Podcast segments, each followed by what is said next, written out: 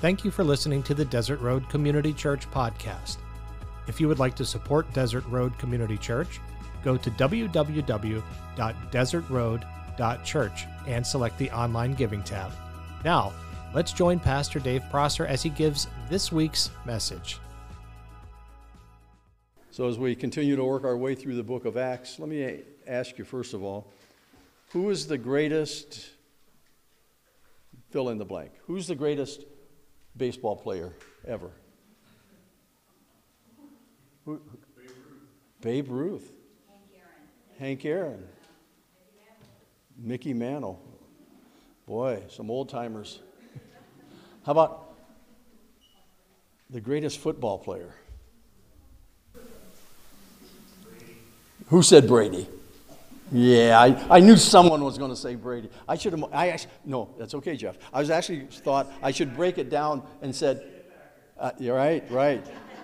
I, I thought I should break that down and say, who's the greatest football player as a quarterback? Who? Brady. Uh, how about a running back? Let's see. All you with gray hair. Jim Brown. Oh, man. I, I, you know, when I was a little kid in high school and I loved football.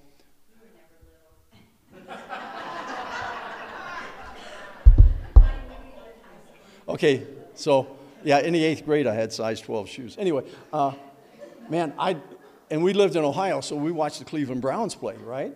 And and I loved watching Jim Brown, running back. He'd run, you know, 10 yards, get tackled by look like 20 people instead of three oh, he could barely get up off the ground, barely get back to the huddle, and break another one the next play. It was amazing, Jim Brown. Uh, okay, how about the, the greatest golfer? Arnie Palmer.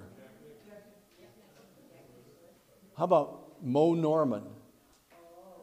Have you heard of Moe Norman? Look him up. How about the greatest and, and I'm not in this category, okay, the greatest preacher. Billy, I knew, see, I knew Billy Graham was going to be right there, right there. Uh, okay, uh, I'll pay you later. All right, so here we are in the book of Acts. We've been working through it, getting to chapter 8. And from here on through the book of Acts, we're going to see the life and ministry of this guy, Paul. Paul. You know, and if you think of Paul, and you could say he was probably, not probably, he was the greatest theologian ever. He was the greatest missionary ever. He was the greatest evangelist ever. He was the greatest pastor ever. And then I think uh, you lump all that together, you say, he may be, other than Jesus Christ while he was on earth, the greatest man ever. But he was also public enemy number one to Christians. To Christians. He persecuted Christians. You may know Paul was born Saul, and he's referred to many times as Saul of Tarsus uh, because he was born in that city, Tarsus. He was born the same year as Jesus, in case you want that little bit of trivia. He was born the same year as Jesus, and he was born to a prominent family that had been awarded Roman citizenship. So, this Paul was a Roman. He grew up as other young men in that time, and he learned a trade to carry on the rest of his life. And his trade that he learned in this city of Tarsus, which was a very trading metropolitan type city, he learned to be a tent maker. And we'll see as we work our way through the rest of the book of Acts how that comes in and plays a pretty prominent role in his life as a tent maker. Well, at the age of 13, he was sent away to seminary. I was a little older when I went to seminary. Uh, 13, I was still chasing Leslie. Uh, but he was sent away at, at age 13 to seminary, and he was taught under the leading theologian of the day, and that was Gamaliel. You remember Gamaliel? We saw him earlier in the book of Acts when he stood up at the Sanhedrin and he spoke uh, in regards to Peter and John and how to deal with Peter and John at that particular time. So Paul studied under him for seven years. Uh, and he was referred to as the most educated man in all of Jerusalem, Paul. Well, this leads us to our first glimpse of Paul in the book of Acts.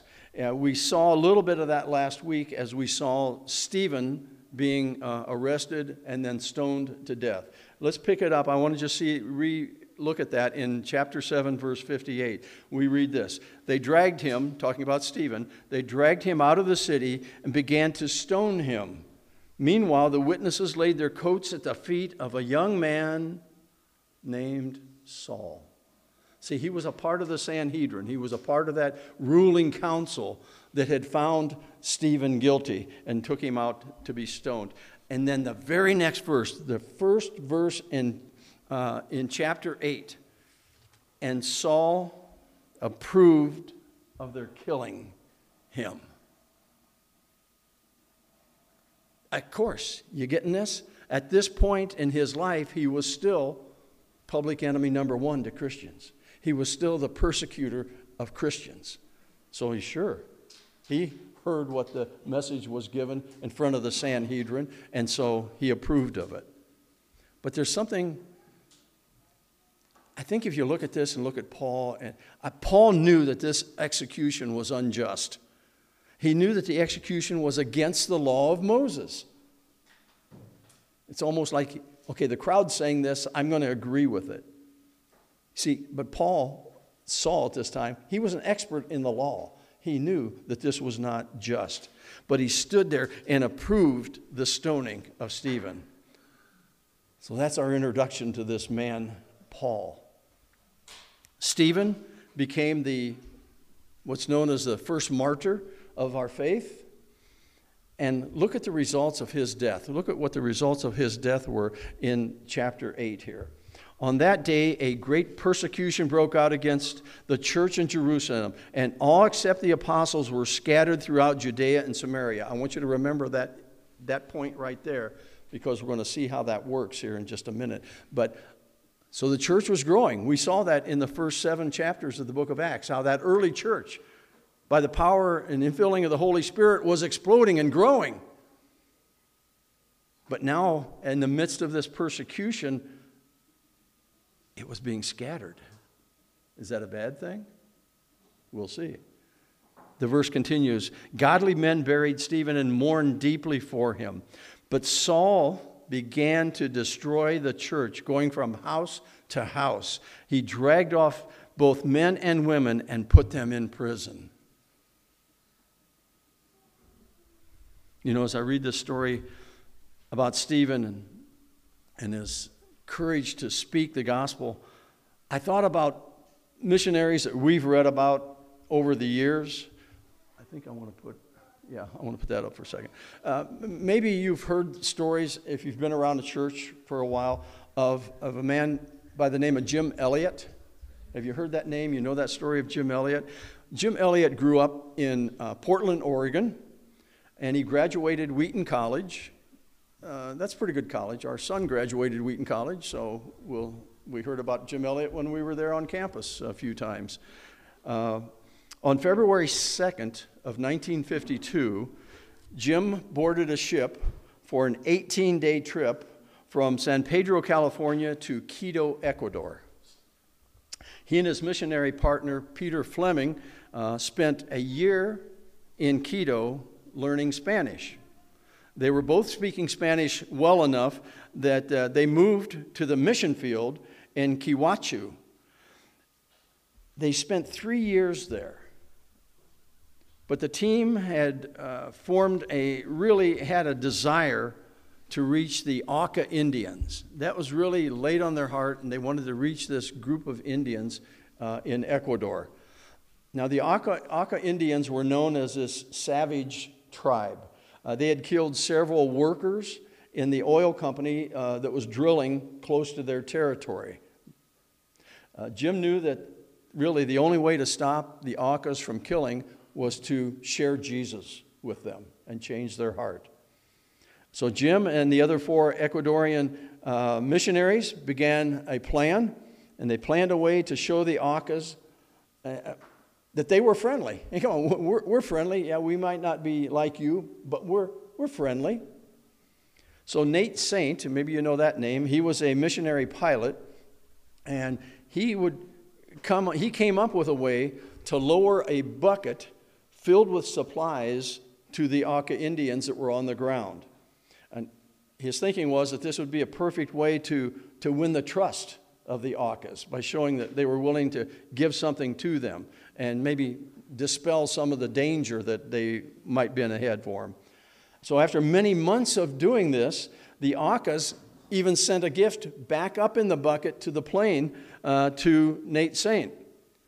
So, Jim and the others uh, felt the time had come to meet the Aucas face to face.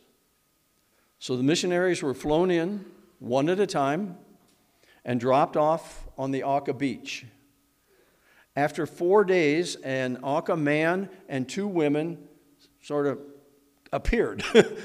it wasn't an easy for them to understand each other because the missionaries at this time really only knew a few Auca phrases. They didn't have that language down for sure yet. So they shared a meal with them. Uh, Nate Saint even took the man up in the plane for a ride, you know, trying to be friendly with them. For the next two days, the missionaries waited for other Aka Indians to arrive. Finally, on day six, two Aka women sort of just uh, came out of the jungle. They were in a boat and they came and just appeared there all of a sudden, if you will. And, and Jim and Pete uh, excitedly jumped into the river and they waded out to greet them. But as they were they got closer, they could see that these women uh, weren't the friendliest people in the world. And as they turned around, they heard this noise, and as they turned around, they saw this group of Akia, Indian warriors with spears raised, ready to throw. And within seconds, the Aucas warriors threw their spears, killing all of the missionaries. Killing all of the missionaries. All of those missionaries. Oops, sorry. Ed McCully, Roger Youderian, Nate Saint, Pete Fleming, and Jim Elliot. Jim Elliot is known for this saying. Maybe you've heard this saying. He is no fool who gives what he cannot keep to gain what he cannot lose. That's something you've heard many times if you've been around a church and heard the story of Jim Elliot and his fellow missionaries. Jim Elliot's wife, Elizabeth, stayed behind. She couldn't make that trip. What is amazing is her desire to get back to the Auca Indians. She went back and eventually was welcomed by them. The gospel was spread, and the Auca Indians' life was changed because of coming to know Jesus. You know, in the Christian Missionary Alliance, in the very beginning of the Christian and Missionary Alliance, we've been known for sending missionaries around the world. Uh, hopefully, again, you'll pick up that Alliance Life and read what's going on around the world today with our missionaries. I read about recently about a couple, Paul and Priscilla Johnson. Paul and Priscilla Johnson. Uh, Paul was born in Minneapolis, Minnesota, and he, he graduated from St. Paul Bible College. St. Paul Bible College today is now called anybody? Anybody? Crown, Crown College. Crown College. Uh, one of four colleges that we own. Simpson? Simpson. Simpson. There's a Simpson grad.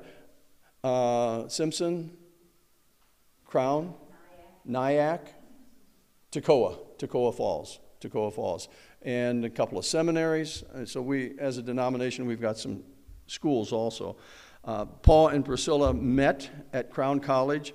Uh, they were married June 23rd, June 23rd, 1944, so they've been married a few years longer than what you guys had been. Uh, Paul was ordained in 1947, and after two years of language school, which is pretty typical for the Alliance and sending missionaries out, uh, Paul and Priscilla sailed off to Thailand. On April 18th, 1952, Paul and Priscilla's missionary ministry was cut short by bandits that raided the church during a regular Friday evening service, and both husband and wife were killed. Priscilla died almost immediately. Paul was taken to a hospital and he died five days later. You know, as I think about these two missionary stories and many others who have given their life, I wonder if Saul of Tarsus, Paul, ever remembered Stephen as his life was changed, as his life went on, as his ministry went on. I wonder if he ever thought back to that moment watching Stephen being stoned to death. You see, the Aucas, as a result of these events that followed the death of the missionaries and the work of Elizabeth Elliot, came to know Jesus, and their lives were changed. The CMA has had a large, growing impact in Thailand as a result of the work of Paul and Priscilla Johnson. I have, I was reading a devotion this morning by A.W. Tozer. Anybody heard of A.W. Tozer? he's got a few books he's written. This was his devotion that I read this morning as I'm thinking about this passage of Scripture. Here's what he said 10,000 enemies cannot, cannot stop a Christian, cannot even slow him down if he meets them in the attitude of complete trust in God. They will become to him like the atmosphere that resists the airplane but which the plane's designer knew how to take advantage of the resistance and actually lifts the plane aloft and holds, holds it there for a journey of 2,000 miles. What would have been an enemy to the plane becomes a helpful servant to aid in its way. The main thing is this, he writes. The main thing is this we should never blame anyone or anything for our defeats. I'm going to stop there for just a second because there's more to read. I have felt that all my life. And it irks me in our world today how people blame another group of people because they aren't achieving. You see, we should never blame anyone or anything for our defeats. Can I tell you? No one has handed me anything in life. You know, no one said, Oh, Dave, you're this wonderful football player. Why don't you come full ride scholarship and play here? And while you're at it, when you get finished with that, we'll pay for you to go to seminary. Why don't you do that? No. I pulled myself up by the bootstraps, if I can use that saying. I joined the military after high school, four years in the Air Force. I came out. Nobody handed me a job. I went and found a job and worked. I went to school it, during the day, worked at night.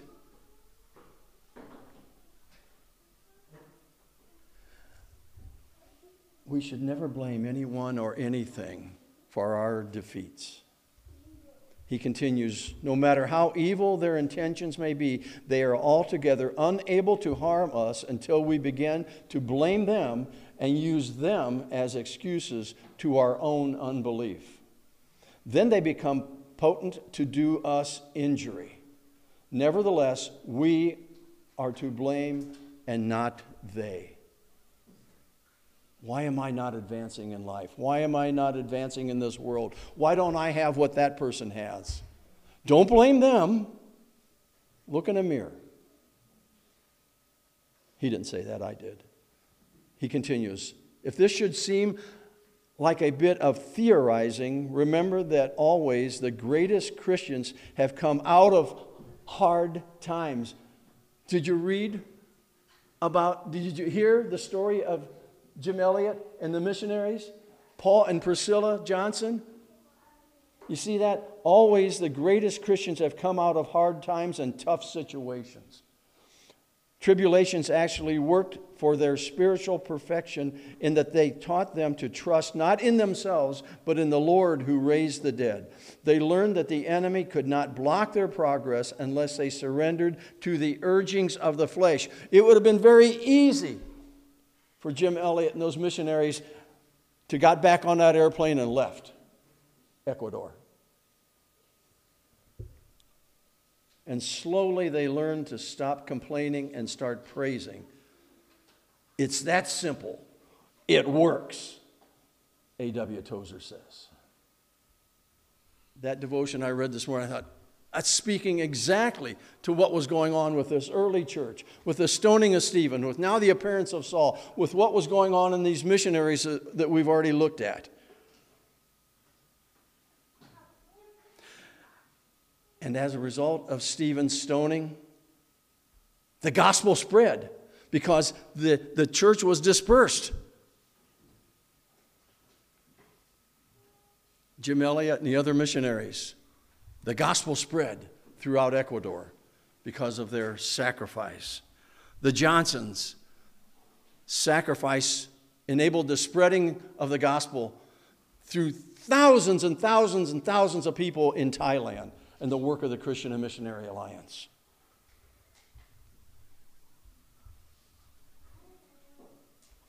Maybe we're never going to be persecuted like that.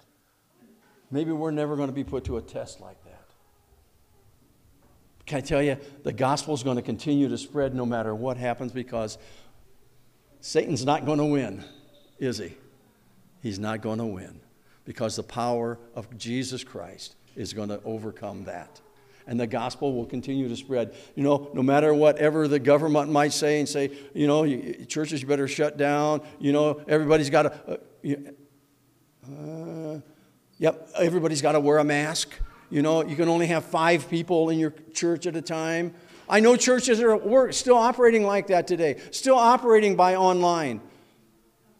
I mean, that's okay. It's like we prayed earlier through Zoom and other avenues, the gospel continued to spread in the midst of a pandemic. God's still at work in a powerful way. We're going to continue as we continue through Acts now and see Paul's life be radically changed, huh? And the gospel going like crazy, like wildfire. Lord Jesus, use us even though we may not feel the power of persecution like these missionaries in our life right this moment, but Lord, use us wherever we are to be instruments of spreading the gospel and the truth of Jesus. Thank you for loving us and allowing us to serve with you in this world where you have us right now. Use us to that end, Lord. In Jesus' name, amen.